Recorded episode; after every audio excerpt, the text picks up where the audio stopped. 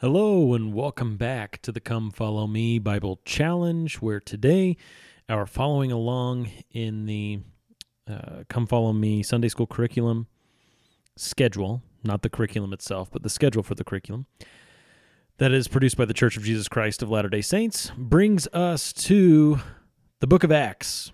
For the first time all year, we are now out of the Gospels and into the book of Acts. Acts chapter 1 is where we'll be. And I think there are five weeks in Acts. Um, can't tell on my schedule right now, but I think there are five weeks in Acts. And then we get into the epistles, starting with Romans. So exciting times now as we are starting the rest of the New Testament beyond the Gospels. The explanation that the apostles give about the Gospels, that's what we begin today. I I feel a sneeze coming. I may have to sneeze momentarily. but I kind of feel like it's going away now. That's not very satisfying. All right. Acts chapter 1 is where we'll be. And uh, today we're talking about how the Holy Spirit was promised to come to the believers, the disciples of Christ, and so he did. And we'll look at that in Acts 1 and 2. This uh, this week, Acts one through five is to be covered. So so many things could be looked at in Acts one through five.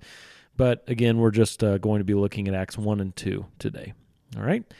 Well, let's start uh, at the beginning of um, Acts 1, not, not all the way at the beginning. Uh, verse 6 is where I want to start in Acts chapter 1, talking about the ascension of Christ. There are only two places in the New Testament where we get the narrative uh, account of Jesus' bodily ascension. And both of these accounts were written by the same author. So we have it in Luke's gospel, at the end of Luke's gospel, and then we have it again in part two of Luke's work, the book of Acts. Luke is the one who wrote the book of Acts, and we have the narrative account here also. There is a brief um, mention, I, it could be considered a narrative account, but I think it's just like one sentence at the end of Mark's gospel. And the end of Mark's gospel has uh, some textual issues that would be interesting for uh, me to talk about sometime on here. But uh, aside from that, you just have these two extended narratives the end of Luke's gospel and the beginning of Acts, both written by Luke. And remember, Luke was doing an investigative report for a man called Theophilus. Uh, Luke was commissioned by him to give an account of Jesus and his followers and what happened with all them. And that's what Luke is doing. And that's where we pick up in Acts chapter 1 the second part of his story, starting in verse 6. It says, When they had come together, meaning the disciples, they were asking him, saying, Lord, is it at this time you are restoring the kingdom to Israel? He said to them, It is not for you to know times or epochs which the Father has fixed by his own authority.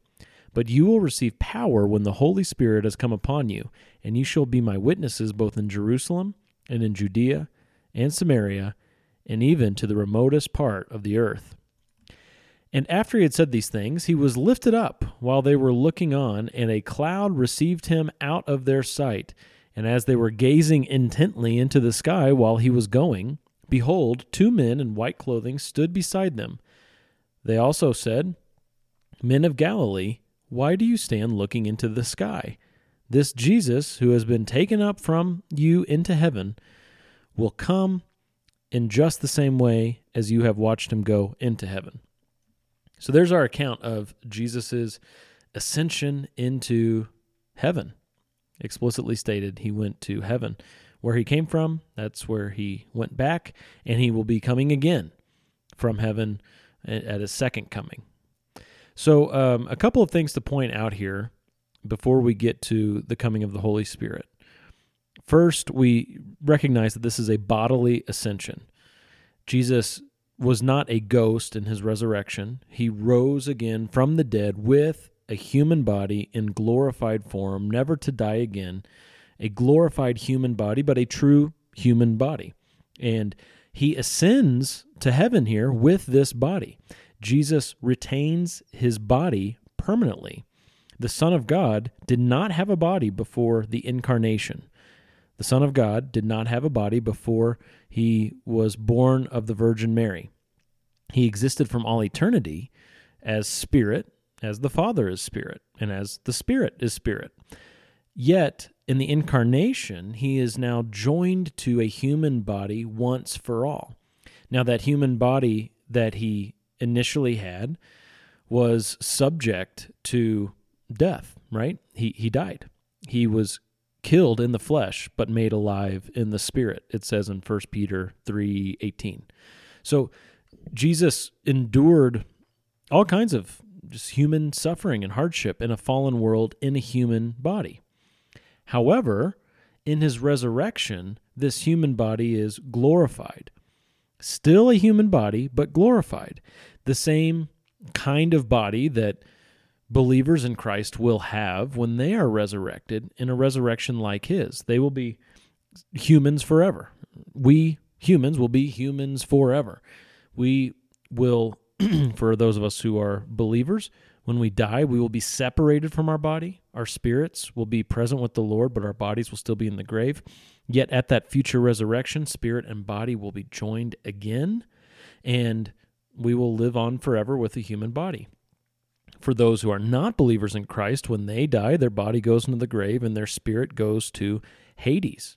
Their spirit goes to hell.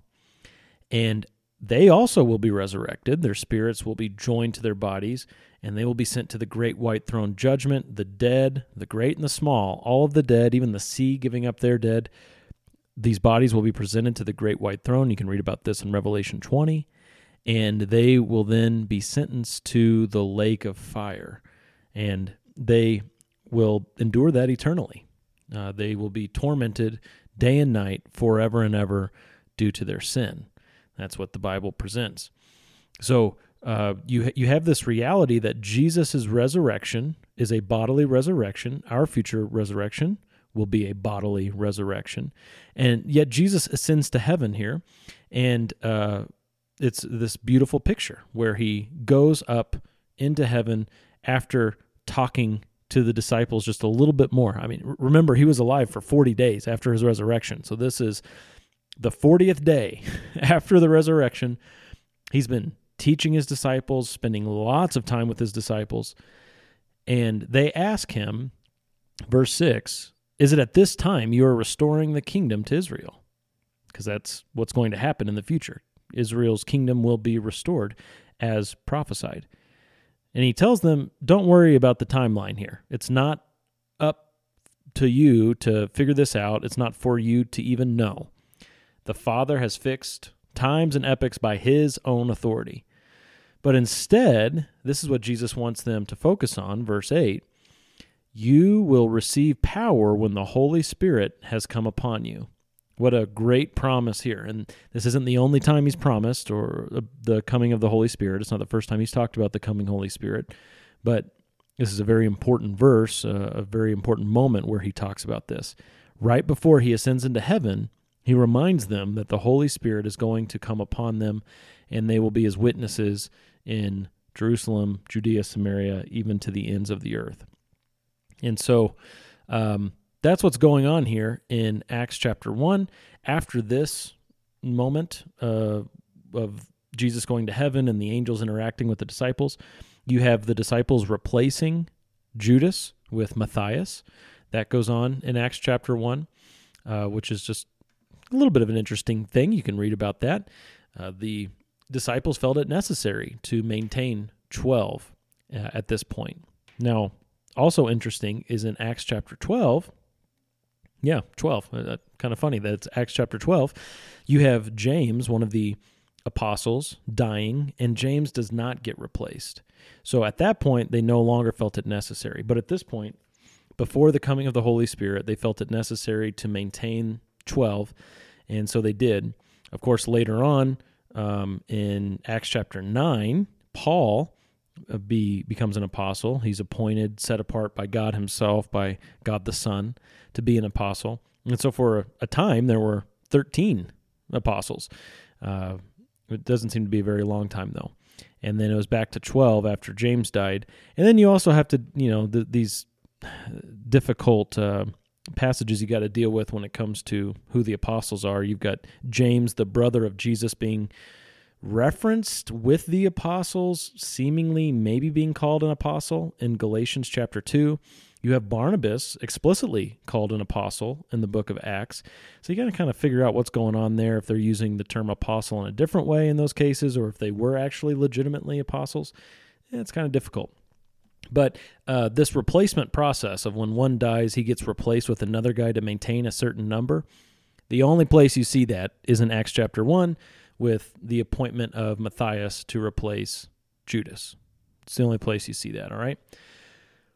Well, that's a whole bunch of stuff. I, this has been over 10 minutes already and we haven't even gotten to the big theme of the of the lesson today, which is the coming of the Holy Spirit and the filling of the Holy Spirit that happened at Pentecost. And let's look at Acts chapter 2, the first 4 verses. It says, "When the day of Pentecost had come, they were all together in one place. And suddenly there came from heaven a noise like a violent rushing wind, and it filled the whole house where they were sitting. And there appeared to them tongues as of fire distributing themselves, and they rested on each one of them. And they were all filled with the Holy Spirit, and began to speak with other tongues as the Spirit was giving them utterance. So here you have the fulfillment of what we just read in Acts 1 8. You will receive power when the Holy Spirit comes upon you. The Holy Spirit has come upon them. They are demonstrating the power of God in how the Spirit is working through them in speaking with other tongues. All right. Very, very interesting. I I also find it interesting the descriptions that are here. I think verse 2 is easy enough to understand. Suddenly there came from heaven. Now that's interesting. The origin of this thing that's about to happen is heaven. From heaven, a noise. Okay, so heaven is sending out a noise suddenly. And the noise is like a violent rushing wind. So there wasn't necessarily a violent rushing wind, but th- there was the same kind of noise that you hear when there is a violent rushing wind. And that noise filled the whole house where they were sitting. So if we just slow down and look at the words of verse 2, I think we can, in our mind's eye, craft that scenario a little bit where they're they're sitting there praying together. We read about that in Acts chapter 1. They're in this upper room, and uh, this noise fills the whole house. Wow. Okay. Now, verse 3 is a little bit harder to understand for me. There appeared to them, so this is something visual that's happening. Okay, there's an appearance, and the appearance is tongues as of fire distributing themselves. As if that's not hard enough to understand, it goes on to say, and they, the tongues as of fire, rested on each one of them. So we can we can understand a couple of things here clearly that they were seeing something. There was a visual phenomenon happening in the house, and this visual visual phenomenon had to do with something appearing as to rest on each one of them. It was happening to each of the people in the house. Tongues as of fire distributing themselves, resting on each one of them. I do not know how you would like to picture that in your mind's eye. You can give it a give it a go though. All right. Unlike uh, imagining a, a an image of God, crafting an image of God in your mind, which is not a good thing to do. Um, this event, you can try to craft an image if you want and try to figure out what this looks like. And if hey, if you can figure it out, send me a portrait because I just don't really know what that would have looked like. Tongues as of fire distributing themselves, resting on each one of the disciples in the room. And then what happened after that is a filling. Notice it says they were all filled. And it does say all also. I guess that's important, isn't it? They were all filled with the Holy Spirit.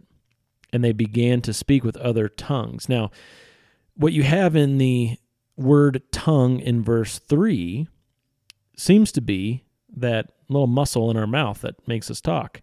It's an appearance of a tongue as of fire. So apparently it's something that looks like our tongue, but it's as of fire and it's multiple tongues distributing themselves. Okay, that's where it gets a little difficult, as we just covered. But here you have tongue being used in a different way. And it's a way that we still use it today when we say something like, English is my native tongue. We're talking about our language that we speak. And the disciples here, when this happened, the tongues as of fire appearing, they began to speak with other languages. They began to speak languages that they apparently didn't know.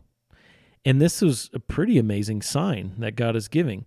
And they were able to do this because of the Spirit's empowerment. Notice they were doing this as the Spirit was giving them utterance. They weren't doing this of their own ability. They weren't doing this because they took the Rosetta Stone course or Duolingo or whatever. Instantly, simultaneously, with an ability that was supernatural coming from the Spirit Himself, they were speaking with other languages. I think that is that is really important to grasp and to understand here that they weren't um, speaking in languages that they had studied and that they knew. They were speaking in languages in a supernatural way, meaning instantly, spontaneously, they were speaking fluently in a, in a previously unknown language to them. And it's also important to recognize here, too, that this isn't like gibberish. It doesn't say that they spoke in Babel, that they spoke rabadaba shaba labat babada shlababa. It wasn't anything like that.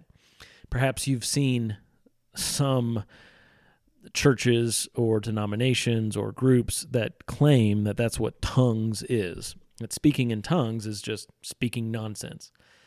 That is not the case. Speaking in tongues, as here described, is speaking with legitimate languages that were previously unknown to the speaker uh, himself. This isn't the only place in the book of Acts you see this either. You see it again in chapter 10. In Acts chapter 10, you have a mass conversion of Gentiles, Cornelius and the gang, uh, where Peter is sent out to go tell these people the gospel. And so he does. And they believe. As a result of their belief, they too receive the Holy Spirit and they speak in other tongues. And Peter explains all this in Acts chapter 11 to the other leaders in the church. And he says, It was the same thing that happened to us at Pentecost. So, what God is actually doing here through the book of Acts is He's giving this supernatural speaking of tongues as a sign, a sign that someone has believed the gospel and received the Holy Spirit. Speaking in tongues at that time for that specific purpose was was given so that people would know that they had the Holy Spirit. God was signifying to the church that you would know if someone had the Holy Spirit by the speaking in tongues, speaking in other languages, known languages. And um, in a way, too, this was a sign of judgment against the nation of Israel because now God has moved on from the nation of Israel being the sole recipient of his blessings and promises. He's now building an international church he is now establishing a church from every tribe, tongue, and nation. And speaking in other languages, other tongues, signifies this. Now, one day, his attention will be back on national Israel, and the kingdom will be restored to Israel because they will convert to Christ. And when that happens at the end times, there will be a restoration of many of these sign gifts, these miraculous gifts that are signs pointing to God's work in the believer, bestowing his spirit on them. However, right now, as we're kind of caught in between, God is building his church before the latter days. Uh, this sign no longer exists as uh, evidence that someone has received the Holy Spirit. Now, there are some people who will say you if you don't speak in tongues then you've never received the holy spirit. But those same people say that tongues is just babble well that's not the case. I mean if you read through acts chapter 2 beyond verse 4 you'll see that peter is preaching a sermon and there are people who hear the sermon and understand it because he is speaking in a known language. It was previously unknown to him but it's an actual known language. You have all these people in Jerusalem at Pentecost who speak different languages, and God is getting the gospel out really quickly by causing the disciples to speak in other tongues and people hearing that and believing in the message. Uh, today, God is not doing that anymore. I mean, it's pretty obvious. There are lots and lots of people who are receiving the Holy Spirit by believing in the gospel. There are lots of people who are Christians, members of the church of God, and yet we do not see any of them receiving, when they receive the Holy Spirit, a spontaneous ability to speak in other languages. It's just not happening right now. So, this was a, a sign that was given in the first century for a specific purpose. And uh, if you want to know more about that, I have preached a sermon titled No MSG. Uh, miraculous sign gifts, talking about how no longer is God bestowing miraculous sign gifts on believers in the church because they had a specific function in that first century, and they will have a specific function later on when Israel converts in mass to God uh, through the gospel of Jesus. So, there you go. There's a big overview of what tongues were and what the purpose of tongues were. But um, let's focus, let's kind of reorient now, getting away from the event of tongues and just think about the coming of the Holy Spirit in particular. Uh, this all happened, again, tongues and everything else, because God sent forth his Spirit. And Jesus prophesied this. And he didn't prophesy it in just one place. Like I mentioned, it wasn't just Acts 1 8, it was in various places. One of those other places is in John. There's a, a long section, John 14 through 16, where Jesus teaches his disciples a lot about the Holy Spirit. It's worth reading all three chapters, of course. But let's look at John chapter 14, starting in verse 16, and let's see what Jesus said about the coming Holy Spirit. Jesus says, I will ask the Father, and he will give you another helper, that he may be with you forever. That is, the Spirit of truth, whom the world cannot receive because it does not see him or know him. But you know him because he abides with you and will be in you. Interesting language, isn't it? Not just with you, but in you. And then John 14, again, 25 and 26, it says, Jesus speaking, These things I have spoken to you while abiding with you, but the Helper, the Holy Spirit, whom the Father will send in my name, he will teach you all things and bring to your remembrance all that I said to you. Wow. So this we're just looking at four verses from John 14, but these are powerful verses that tell us quite a bit about what the Holy Spirit is going to do in the life of the Christian. Notice in verse 16 here that Jesus says that he's asking the Father, and because of his asking, the Father will give the disciples another helper. You have the Trinity here in the first phrase of verse 16 I will ask the Father, and he will give you another helper. You have Son, Father, Spirit. And the helper, your translation may say comforter or advocate or teacher. All of those are legitimate translations. The Helper will be with the disciples forever. There is no expiration on the time when the the Holy Spirit will be with the disciples. He will be with us forever. And this is an aspect of Jesus not leaving us orphans. Jesus talked about that. I will not leave you orphans when he leaves. But when he leaves, what's going to happen? He's going to ask the Father, and the Father will give his people another helper. And um, down here in this other passage, it's said again in a different way. The Holy Spirit will be sent by the Father in the name of Jesus.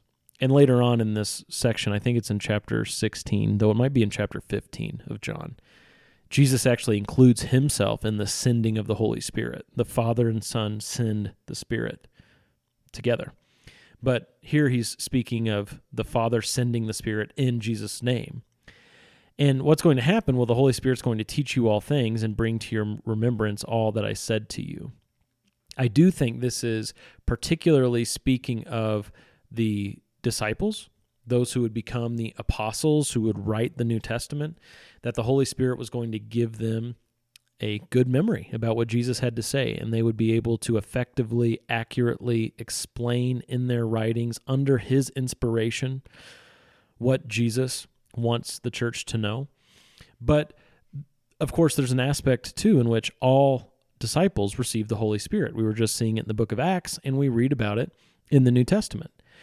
And he comes only to those who believe in Jesus, but he comes at the moment they believe in Jesus. When a person believes in the biblical gospel, immediately that person receives God Himself, God the Spirit, who comes into his heart and does an amazing work. In Titus chapter 3, we're told that the Holy Spirit washes and regenerates.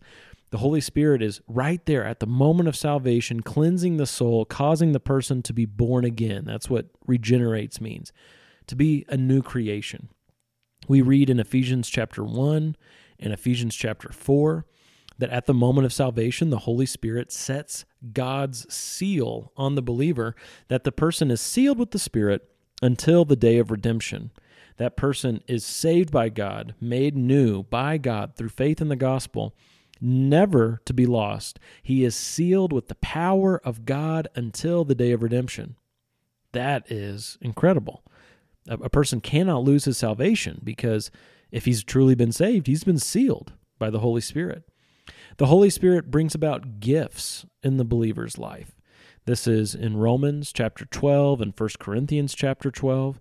The Holy Spirit uh, comes into the believer's life, and as he wills, as the Spirit wills, there are certain gifts that are distributed to that believer so that he can serve effectively in the church, that he can be a living sacrifice for God in serving people. The Holy Spirit brings about fruit. In Galatians chapter 5, it talks about the fruit of the Spirit love, joy, etc., etc. You have the fruit of the Spirit uh, that is supernaturally brought about in the believer's life by the power of the Holy Spirit. So uh, the Christian, though he's not receiving miraculous sign gifts from the Spirit anymore, that happened in the first century for that particular purpose the Christian is still participating in the supernatural work of the Spirit, isn't he? I mean, these are all supernatural things that a person would be born again, made new, be given a new nature, that a person would be joined to Christ. That's unnatural that a sinner would become a child of God. That's not natural, it's supernatural. It takes the work of the Holy Spirit. That a person would be able to be led by God and function with certain gifts and and certain uh, divine beautiful characteristics of love, joy, peace, patience, kindness, goodness, gentleness, self-control. Against such things there is no law. I mean that this is all brought about by the Holy Spirit. Now, is it as flashy and exciting as being able to stand up and instantly spontaneously speak in another language? That's not as exciting as that, right? self control and patience, ugh, that's just like not fun. But it's supernatural. It's a work of God in the life of the believer that anybody would be led of God to be that way. I mean, these are these are attributes that reflect God. It's just so amazing. And this is the great advantage of the Christian life for someone who is truly a Christian, he has God. He has the Spirit. He is led by God Himself through this life. He is able to serve God. He has certain gifts and abilities that that God has has worked in his life, and he's able to uh, not fulfill the lust of the flesh. He's able to fulfill the desires of God in the way that he walks through this life being led by the Spirit. Only the Christian has these advantages. Someone who is in his natural state, born into this world, he doesn't have the Holy Spirit. Someone who has not believed on Jesus Christ through the biblical gospel, he does not have this advantage. He doesn't have the Spirit. So the question, of course, is do you have the Spirit? Do you have this advantage? It's an amazing thing that someone can believe on God and believe in the finished work of Jesus Christ, trusting in what he has done for salvation, and from that point forward, never ever be without God, but always be indwelt by God, led by God, protected by God because of the work of the Holy Spirit. That is an extreme advantage in life for many reasons. And it is a provision of God that He would give us Himself to comfort us, to help us, to teach us. That's the Holy Spirit. All right. Well, thanks for listening today. I hope this is helpful. Again, Acts 1 through 5 is the whole section for this week. Totally worth reading, all five chapters. So uh, go ahead and do that. Check it out. And uh, until next time, may the Lord bless you. And I hope you have the Holy Spirit by believing in the Lord Jesus. God bless.